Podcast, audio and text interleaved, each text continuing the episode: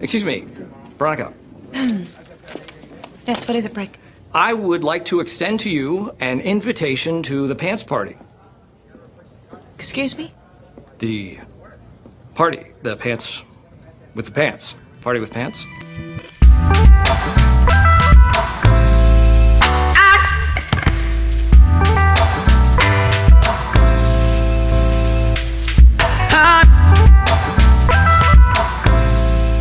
Hello and welcome to the Pants Party. I am your host, Harrison Starr, along with me, Max Brecky, aka at Gospel of Max on Twitter. Max, how are you? I'm vibing. Yeah, vibing? Vibing what? Just vibing? I'm just vibing. Okay. And Ben, how about yourself? Is vibing different than vibing? Yeah, it's it's all about vibing these days. Everybody's vibing. Can It's you- all that's what all the cool kids are doing. They're just vibing. Can you do a nuanced breakdown of vibing versus vibing? It's you're just vibing, man. Like you just know if you're vibing, you're vibing. I don't think I'm vibing. Uh, probably not. If you have to ask, you can't afford it, right? Fuck. Oh, swear jar. Uh, whatever. Swear jar already coming off the top rope. It is uh, a minute into this podcast and Did we somehow yelled at? already off the rails. Oh no, Uh, not by me. Not by oh, me. okay. Uh, I, If my, parents, if my parents knew what this was, they'd yell at us, but they don't. So they had to get their neighbor to fig- show them how to use the search function on their remote for Netflix yesterday. What a world. I know. Are you going to get them uh, a voice controlled one for uh, oh, Christmas? oh, it is voice controlled, my man. their remote couldn't be more. There is a Netflix button on their remote, and they couldn't figure out how to get to. Uh, their remote's voice controlled. Once you get to Netflix, you it's not voice controlled, but they couldn't figure out how to get to the actual search bar in Netflix because Oh, because a magnifying glass Chi- Chiron doesn't just scream search um, in the user interface of Netflix. So they had to knock on my neighbor. They literally called me and asked me how to do it, and I said I can't walk you through this. Um, because I'm in a movie, so they had to go not shamelessly knock on their across the hall neighbor's door so they could watch The Crown. That's embarrassing. Yep, That's embarrassing for your family. yep, and it's not the first time this has happened either. The same neighbor? Uh, well, no, but there's no, there's been times where like they've called me and asked how to search on Netflix, and I, I've been able to walk them through it. Um, and other times, like my sister's been in the neighborhood and has stopped over on how to show them how to use technology. Um, my parents still don't know how to like copy and paste a link and send it in an email. They when my dad when my dad sends me like an interesting article, um, he will either if it's in the actual newspaper he'll just send me pictures of the print or he will he will take screenshots on his desktop and send those to me as like pdf files um, how old are they? they are not that old my dad must be my mom's 63 so my dad's 66 Oh, okay. yeah Okay. just um yeah All about that analog life, I guess. I know they should really have flip phones but i don't understand it I just think that's so funny because like my yesterday I tried to log on to Netflix for the first time in a month and I couldn't get on because there were too many people using it. I texted my dad. I was like, "Are you using Netflix?" He goes, "Yeah, I'm watching it downstairs, and your mom's watching it upstairs." I was like, "Great, great." I'm so. I wish they didn't know how to use Netflix because then I could watch it. yeah it's a bummer what are you gonna do I don't know. I don't know. Well, I guess transition from uh, a couple of parents who don't know how to uh, program a television to a coach that doesn't know how to program an offense. Bazinga. Um, no, Iowa won uh, 1910, and very exciting. It really is. Like, I mean, eight and three is an exciting place to be going in. Oh, okay. I mean, here's the thing. it is, so i believe No. I'm just being a dick. I'm sorry. No, no, no, no, no, no. Because like, let's get into this now because I think it's interesting.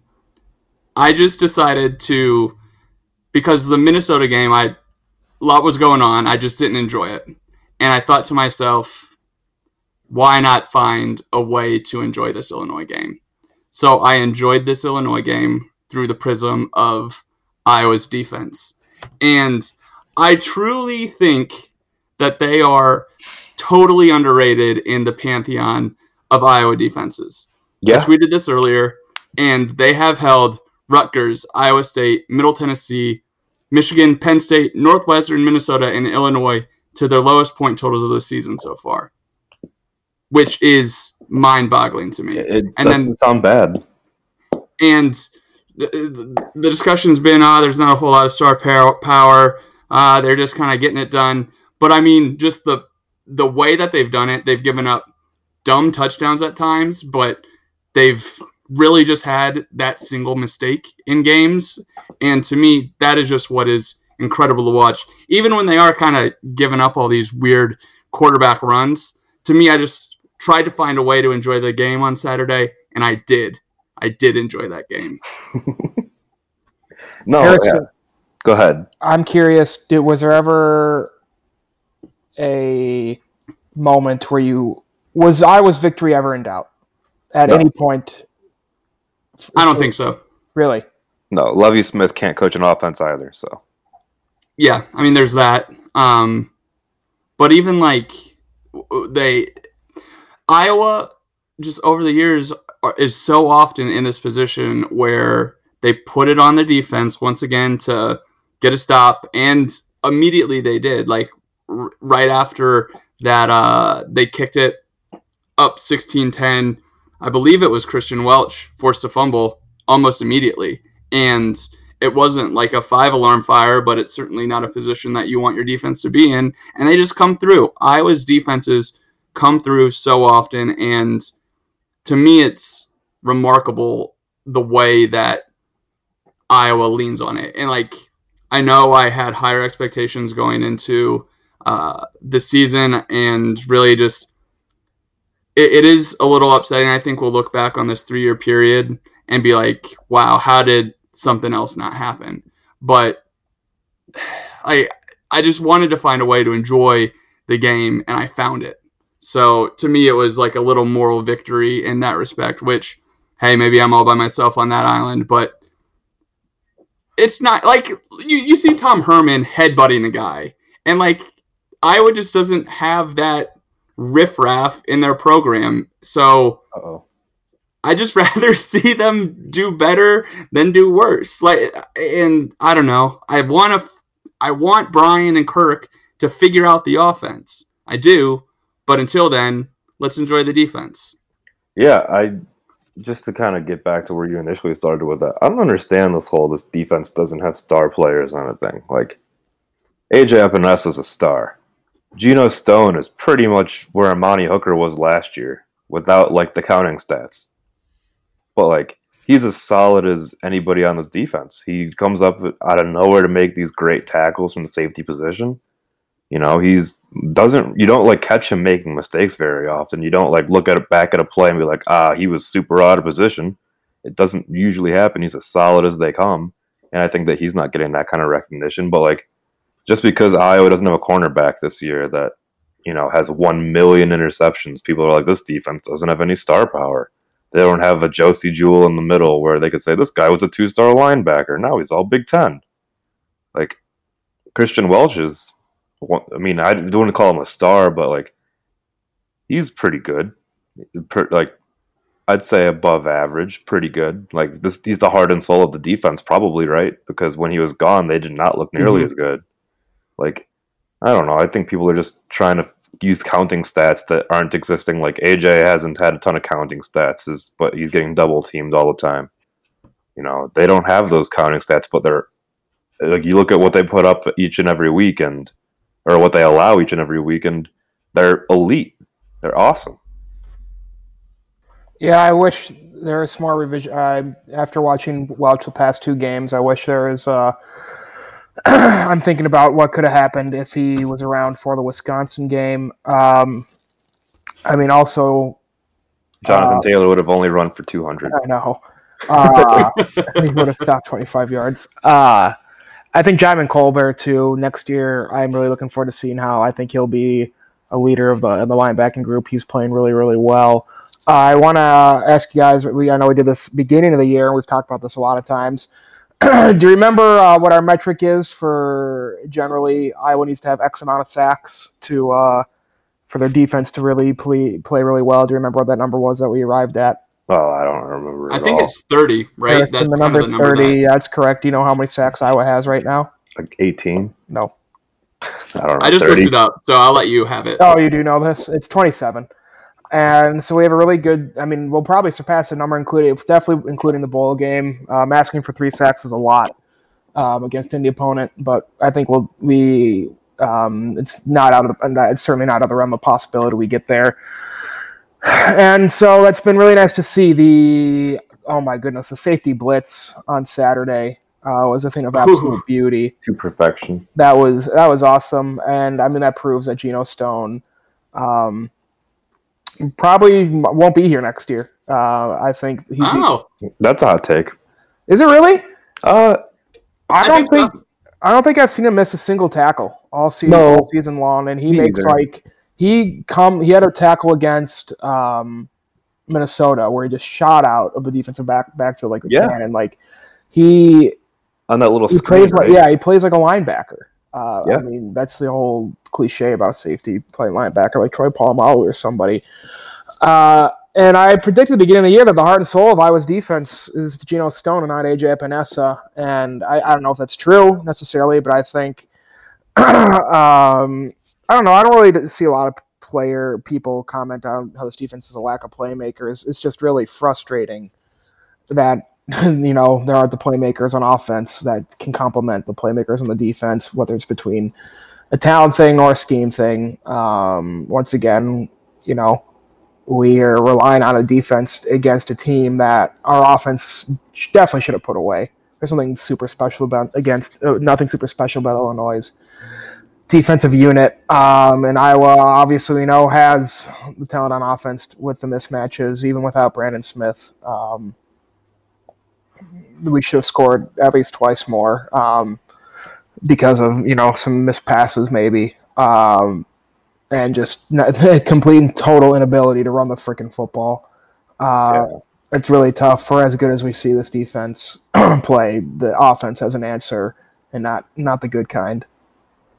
yeah. I, I was looking at a statistic earlier today. I think it was S and P Plus, and nine of the ten defenses are in the top eleven uh, of S and P Plus. The tenth, which is actually the eighth, is Iowa, who's down like at eighteen, I think, and they have the sixty third defense, the six number sixty three offense, and it's just That's higher than I it's would actually I higher bet- than I thought it would be. I thought I would be in the 80s for sure, or 75. Yeah. So I think part of it is that Iowa is playing some pretty good defenses, but like you said, Ben, and, and I think we go to Nate Stanley. You can criticize the play without criticizing the guy making the play, and I think that's lost kind of in this Twitter universe now. Everyone's just like, oh, angry, and they're playing to the loudest people. But anyways, uh, there were some huge throws that Stanley missed. The interception he had was a horrible throw. It's It so bad. was. It was so bad. What was that And- again? it was in the end zone, right? Yeah, and then he had another Oh. one that I think was another seam pass that Totally could have been- overthrew. It was either Beyer or Weed. Yeah, the very like next throw, wasn't it? It was like I think it was that same drive, or I mean the following drive. Yeah, Yeah. it was the exact same route. It looked like though. Yeah. Mhm. But it's like there. It was cool to see him throw the ball down the field. Like that was awesome to have big plays left and right. It felt like, but those big plays become just such empty calories when you can't dink and dunk to some respect. And he had some really good plays, but just some mind blowing bad plays. And like I just think that that's what his career is distilled as is he was someone who was able to do really well against largely pretty mediocre competition doesn't have a huge win to his name but he's got i guess three ranked wins ohio state minnesota mississippi state and he's got the trophies but he doesn't have any rings and ultimately that's kind of what matters to be remembered i compared him to to I want to make sure I get the Matt correct. I think it was Matt Sherman who just like racked up stats in the mid 90s, finished second and third, but like is anyone bouncing their grandchildren on their knees talking about Matt Sherman or those years? I don't really think so. And I think that's kind of going to be how Nate Stanley is remembered, especially because he's playing football in a time where the quarterback is king and there are just going to be a ton of passing yards. There are going to be a ton of passing touchdowns. So to be the quarterback is kind of a function of being in this environment, I think, um, and put, posting these stats. But I like him. I think he could have won more big games, but I don't think he was the reason Iowa lost any dumb games against bad opponents. Yeah, no, I would completely agree with that. He doesn't really have any bad losses to his name, but he, I mean, he doesn't have that big clutch. I put the team on my shoulders victory to his name either. Like I completely, I get where you're where you're coming from. Like uh, none of those ranked wins that you mentioned are on the road. I guess technically that bowl game is a neutral site in probably more so enemy territory than anything. But um, yeah, no, I get what you're saying. Like he doesn't have those big ranked wins. Like he didn't beat Michigan on the road. He didn't beat Penn State on the road. Um, I mean, obviously, beating Iowa State this year on the road was a pretty solid feat. Since I guess that they're ranked, even though they have like 25 losses. Um, He'll always go down as an Iowa State slayer. Yeah, that an Iowa State slayer, Nebraska, Minnesota, Minnesota, yeah. But uh, Nebraska will wait and see. We got one more. He's yeah, that's fair. He's, he's there, buddy, but no big Big Ten, no big conference road wins. He didn't beat Wisconsin. I think that that's probably the biggest black mark. That's that, sad too. Yeah, because he's from Wisconsin. I have right now is that he's the Wisconsin kid who couldn't beat Wisconsin, and it. I guess that this one was pretty close in the end. He just got stonewalled at the goal line, going for that two point conversion. But you know that first game was maybe the worst game I've ever seen from a quarterback perspective, except for Nate, when Nate Peterman threw four interceptions in a game. Peterman. The Peterman.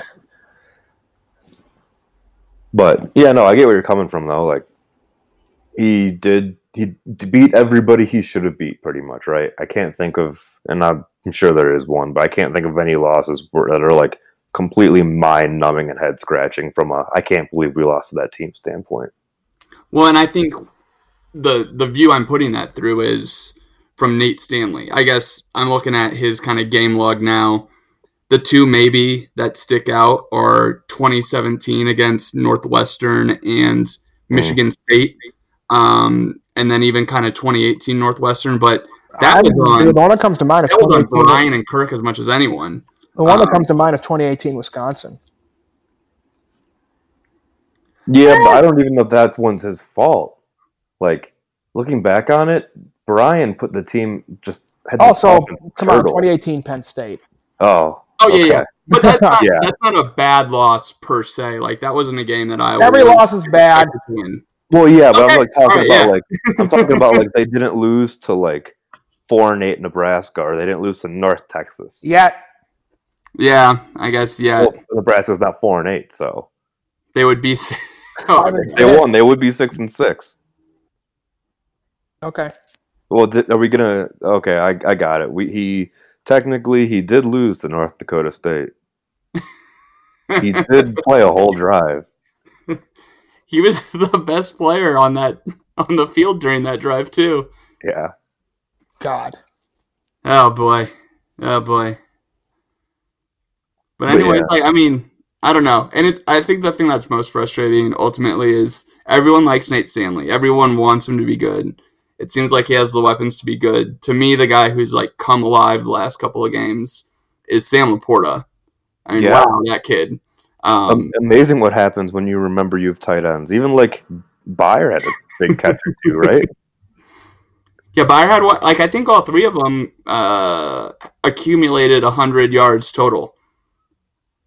Hey, that's how you use the weapon when you play, go up against the cover two Lovie Smith team. You just got to run a seam route every single play. Hope you hit and he should have hit a few more, but Yeah, yeah. You know, you're not talk about that. But uh, but the, the the other thing too is just the playmakers. Like to me, it's uh, Thad, new new uh, contributor to the site, who puts together the um, The yeah, every game. yeah. I think he said this was the the highest percentage that Iowa has thrown 20 plus yards uh, down the field uh, in a game since he had tracked. And Did he get not get Indiana last year? Indiana last year, I swear every pass was about thirty yards downfield.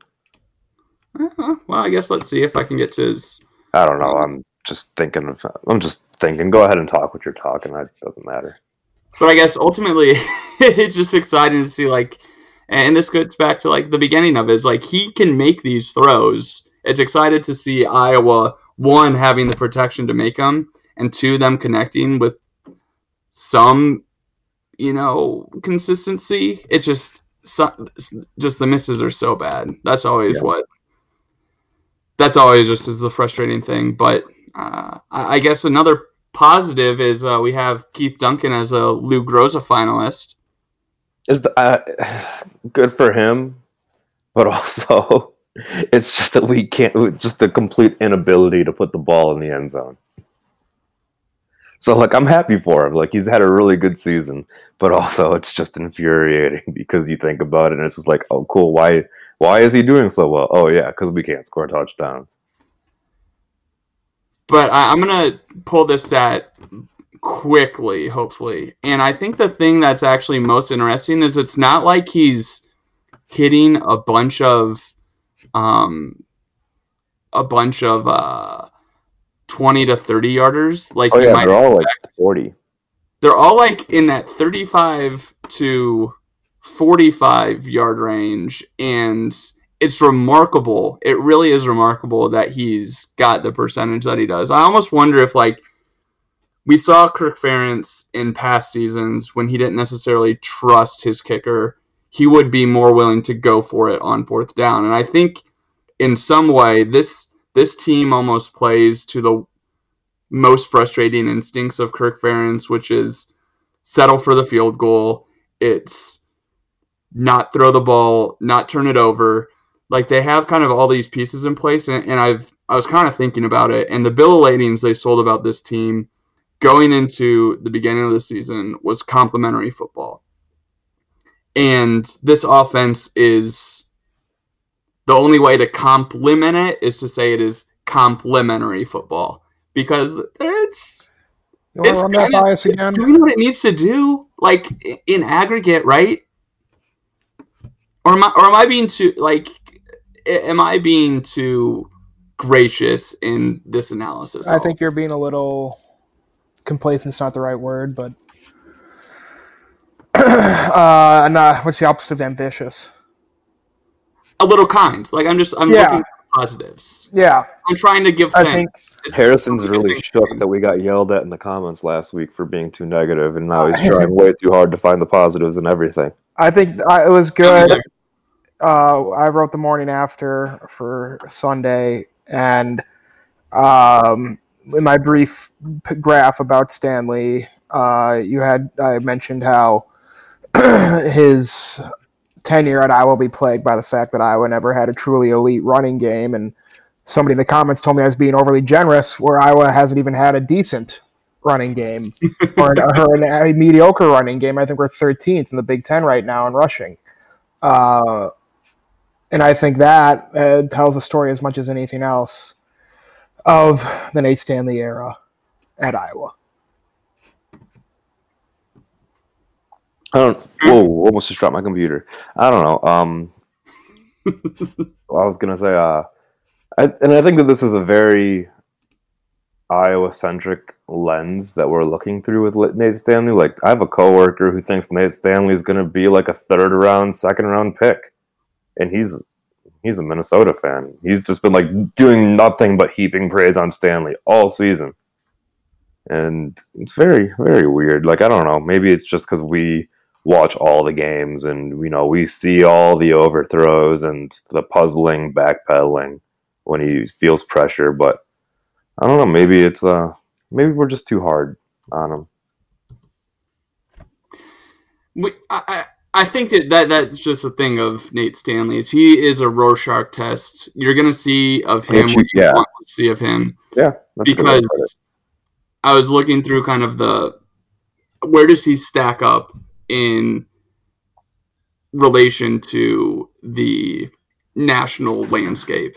And really it's not like he's super high. He's like in the 20 to 40 range, sometimes a little higher, sometimes a little lower in each of um, kind of the main stats. Um, like total yards, yards per attempts, touchdowns, interceptions. I think he was actually his first year interceptions was pretty incredible.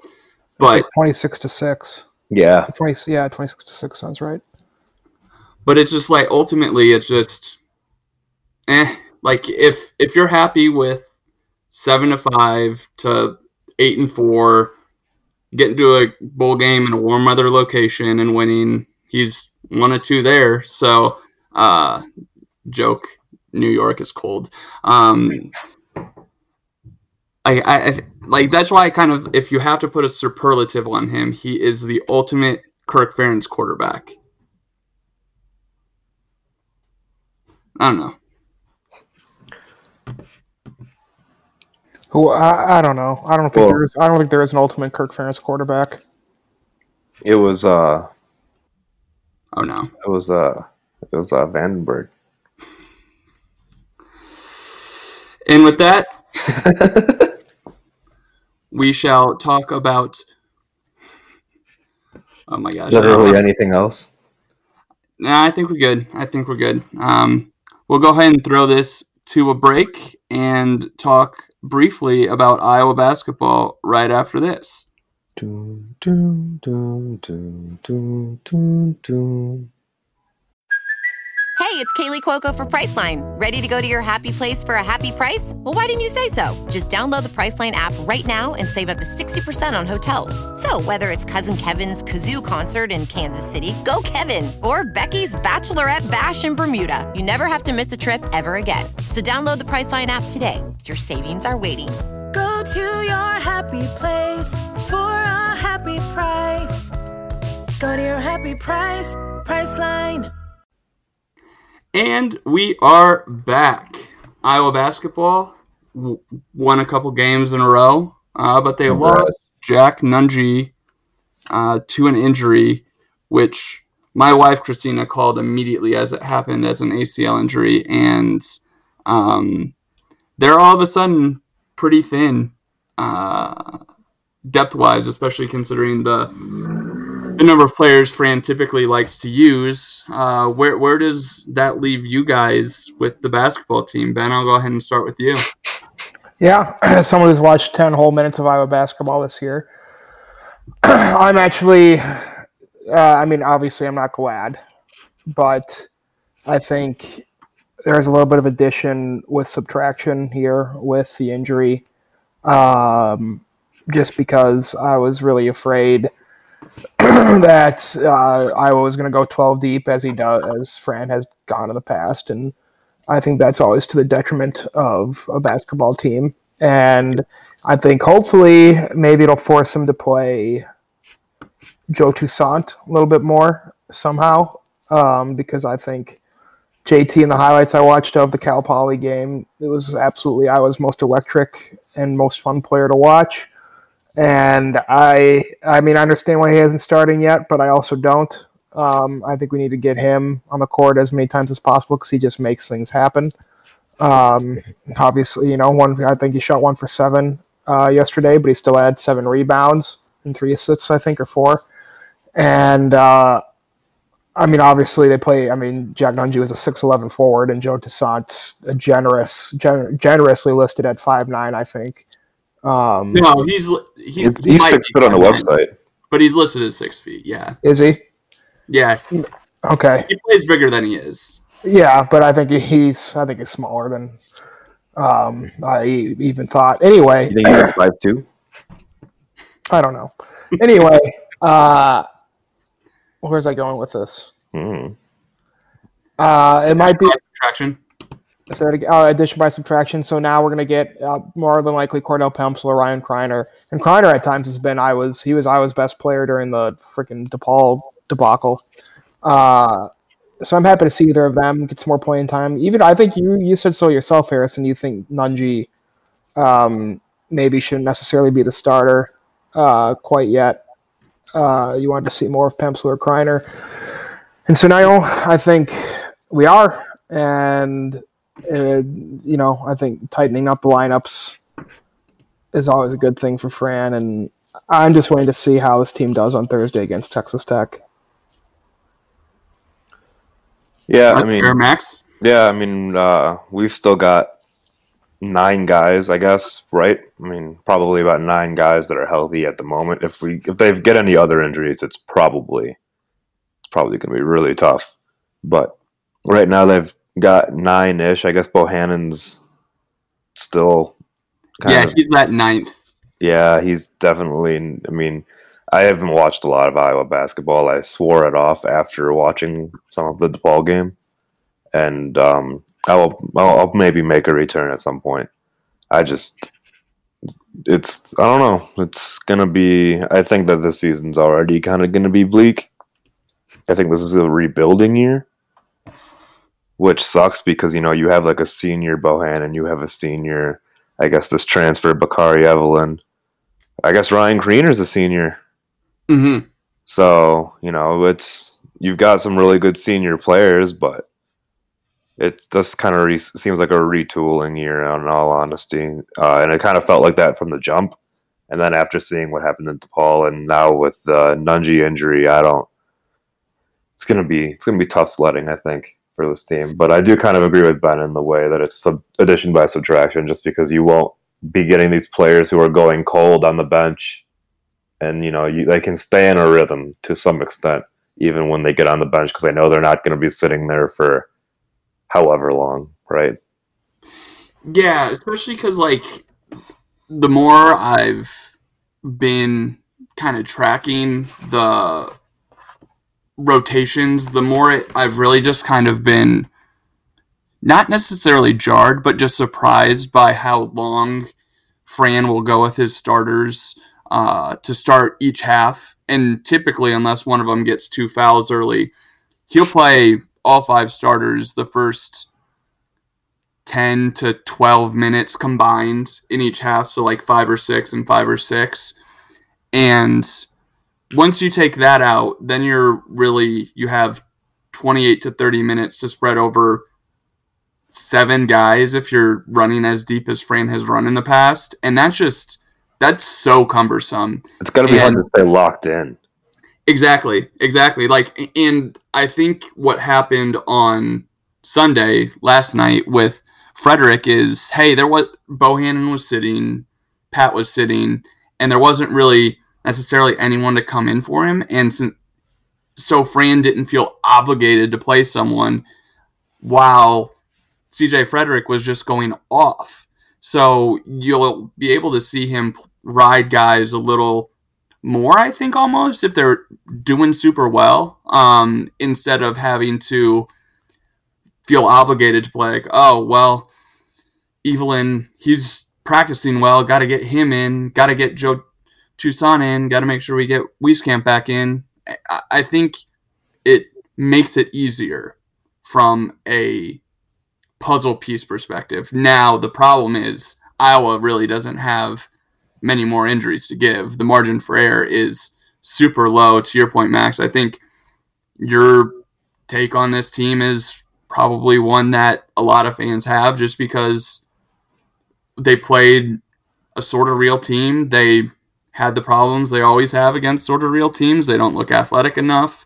They give up the three, yada, yada, yada. And I think this Texas Tech game is going to be a huge test because they have guys who are athletic and can hit threes and there's they were in the fucking national championship game and i apologize for swearing i normally don't but like, I, think, I think it bears emphasis because this team is really good and they know what it takes to be really good how iowa plays against a team like that to me is going to define a lot now if they end up playing creighton in either the championship or consolation side, I mean, you might want to record that one because both teams play no defense, great offenses, could be crazy. I'll watch that game. But- But this Texas Tech team, they're they know what it takes, and Yeah.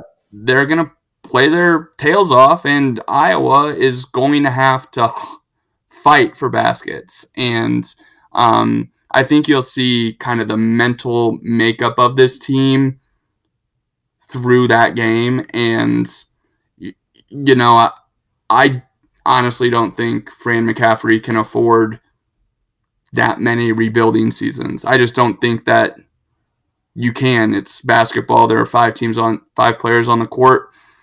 If uh, there's just only so much rope is what it ultimately comes down to. So for a if they were to play like like they did in 2018, to me that would just spell doom. I, I think you might see Iowa basketball get to the levels that we saw with Lickliter if Ooh, I don't know about that.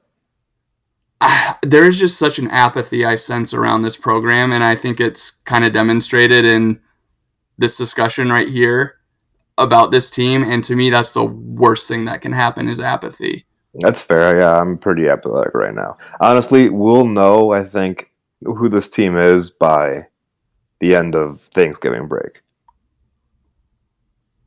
Yeah, That's fair. Like this, that that's who the team will be. Like, okay, I'll give them until December third because they play Syracuse at Syracuse. But you know, then we get into the Big Ten slate, and you got a couple of random. You got Iowa State and Cincinnati, and oh, look at Kennesaw State and at the end of December. but like you know, it'll we'll know who this team is by December third. December third is gonna. I, I mean, at least I think. Uh, you know, barring uh, some sort of other injury, where then we're forcing uh, Aiden Vanderloo into action. oh yeah, if we have to burn that red shirt, we're in trouble. yeah, but I mean, like you know, like if there's any more injuries, we're gonna have to probably. It's gonna probably be Riley Till. Let's and not. yeah, I mean, he, he him, played on Sunday, and he he was pretty good. Yeah, he. I've heard and I because I didn't watch it. I heard he played pretty well. Um, but I'm not. and I'm not saying that he's a bad basketball player. I'm just saying that you know he's not quite Nicholas Baer in terms of walk-ons at Iowa. You know, it's that, then that's the I guess the nice way to put it. I'm not trying to be mean. I think he's. I'm sure he's a very nice kid. I'm sure. And I've seen him play some fun basketball. I enjoy watching him do come well. after you if you uh if you're too mean Huh? about Riley Till. Yeah. yeah, that's fair. But yeah, no, he's. I've, I enjoy watching him play when he's done stuff like dunked on people. Like that's fun. I enjoy that. But I also don't know how sustainable him playing for the rest of the season is if Iowa were to like say lose Kriener or you know uh Pemsel in the next game. Oof. Yeah, I mean Pemsel. That, that's fair. That's that's a fair concern just because of his injury history. He's a good spark plug. I'll say that. Like he's a good like he's a good energy guy. He'll come in. He'll give you energy off the bench. I just don't know about extended minutes like that. Ben, any any uh, final thoughts as we transition towards uh, the Nebraska game? No, uh, I'm just sad because Texas Tech was my team last year.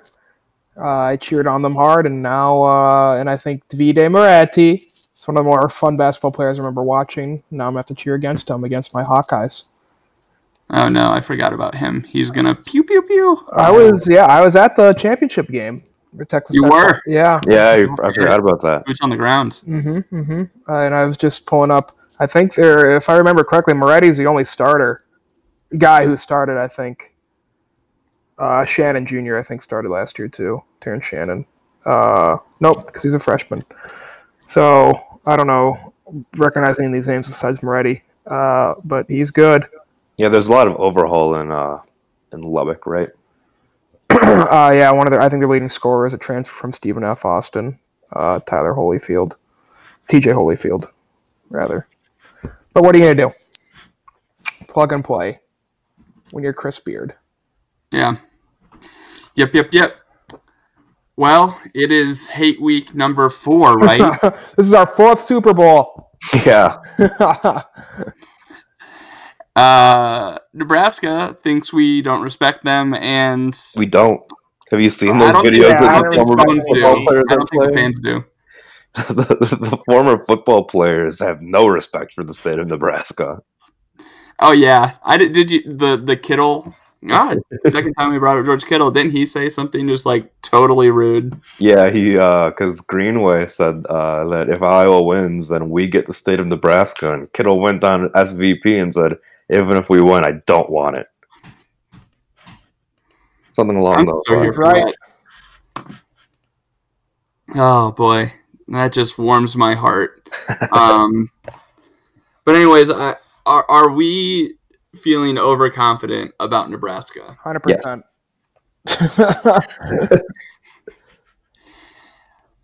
They're Yeah. they're not a good team, but the problem is that, and I know Iowa's defense is. We've talked at na- ad nauseum today about how good Iowa's defense has been all season. Yep. Um, Nebraska poses some issues that Iowa hasn't seen. If Brandon Peters gashed the Iowa defense for 80 yards rushing on Saturday, what's Taylor? Yeah, Adrian Martinez going to do? Taylor Iowa- Martinez, is that what you were to say? I was about. To Iowa wasn't Martinez. planning for it. That's what I say. I them. know. I there. I do agree with that. At I least, think- at least, oh, now I'm doing it. at least Adrian Martinez can't throw a football. Neither could Taylor Martinez. Yeah, this is fair. It's the same Oh, guy essentially. Yeah, except wasn't Adrian Martinez like considered a super high recruit? I He would assume that Taylor Martinez was too. So He was going to win the Heisman this year, man. though, hey, hey, I have a screenshot of those Heisman odds, and it warms my heart every time I look at them because Waiting for the right moment to unleash them. They were ridiculous. No, I, I think that I'm not overly scared by Nebraska because I it feels like Phil Parker does have it down to how do you protect against running quarterbacks. Now, when a running quarterback comes a little bit out of nowhere, that's where it happens. That's where it gets you.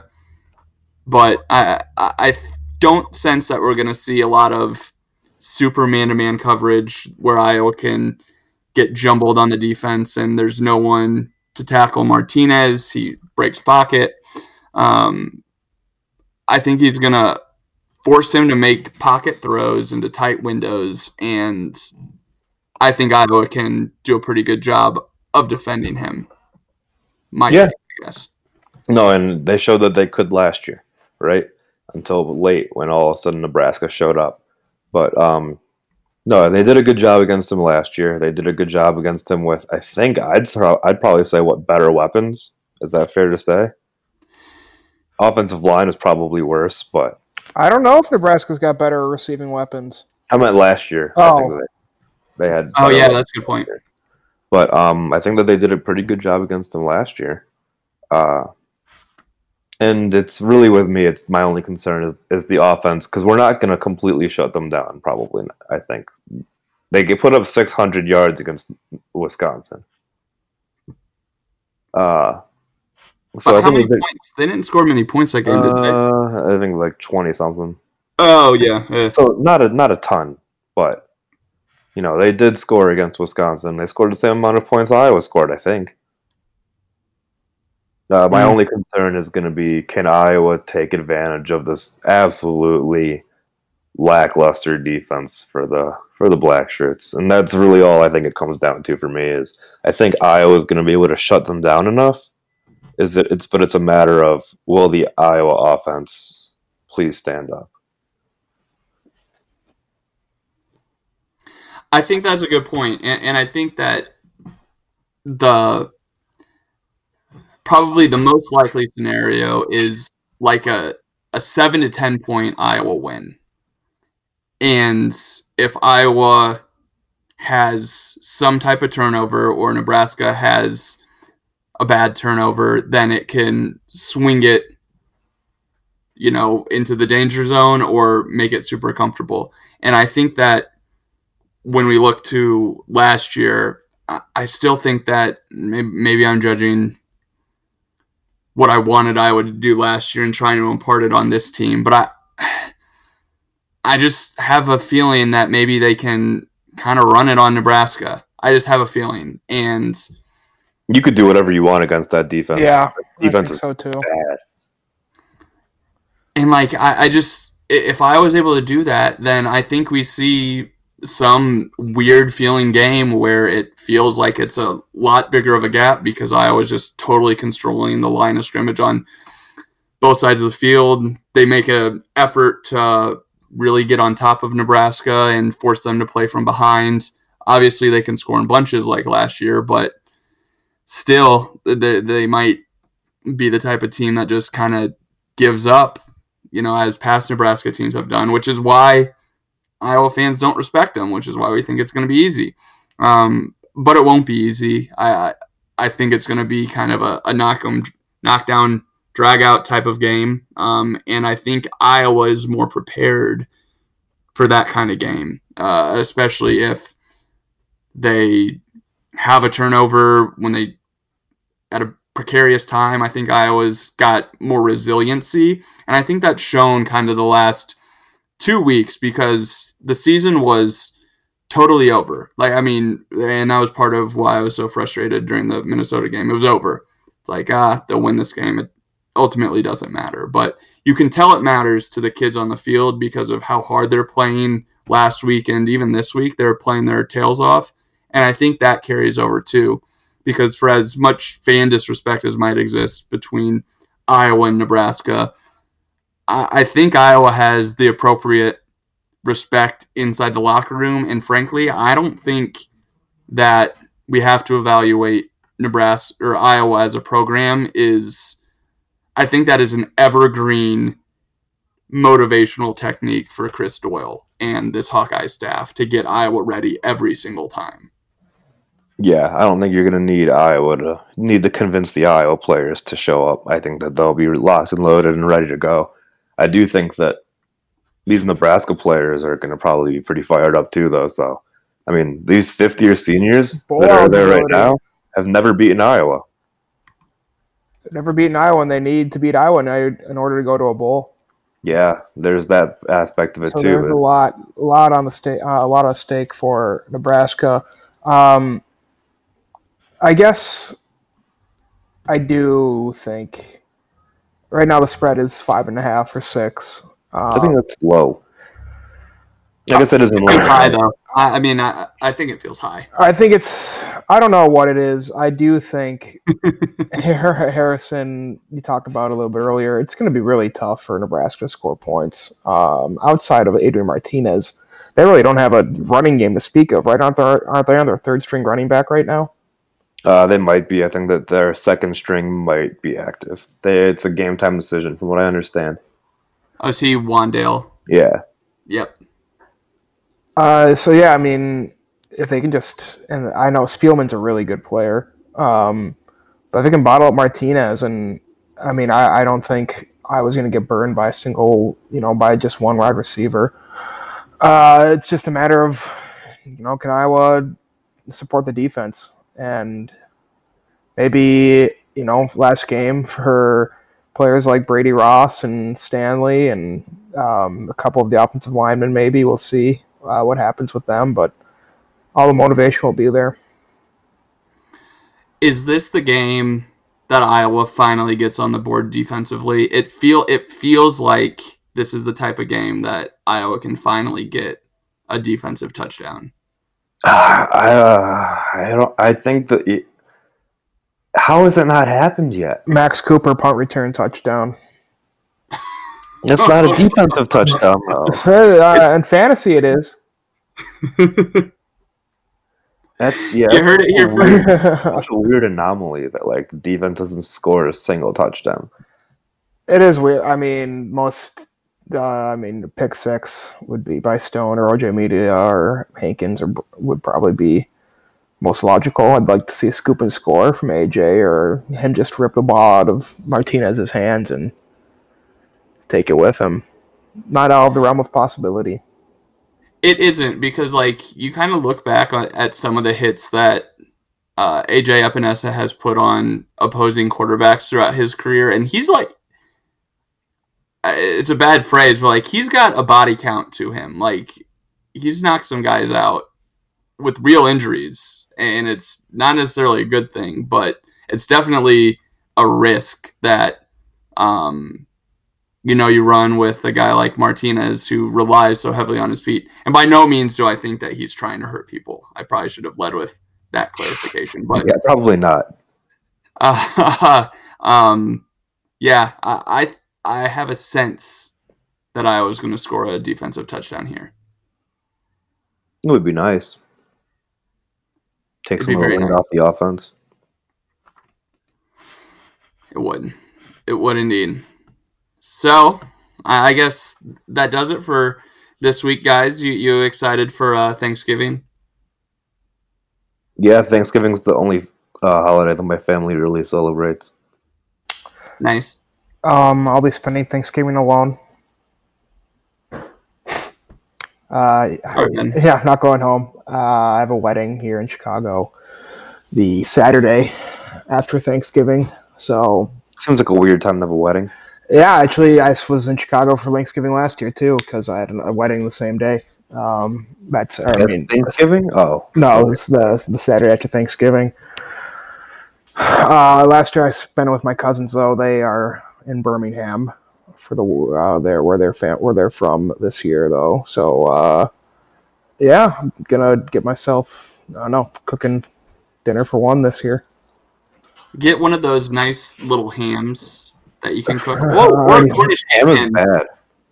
Um, no, it's not. But I'm not gonna do that.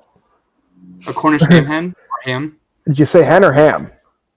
Well, I said ham first, but then I'm like, no, Cornish game hen. No, I'll probably. I'm either just gonna get a ribeye or a rack of lamb, or or pick up Thai. There- There's, Huh? White Castle's always open, bro. Uh, I don't have a car. I can't get there. I'm not Grubhub postmating it. Maybe I Oh will. yeah, that feels like a.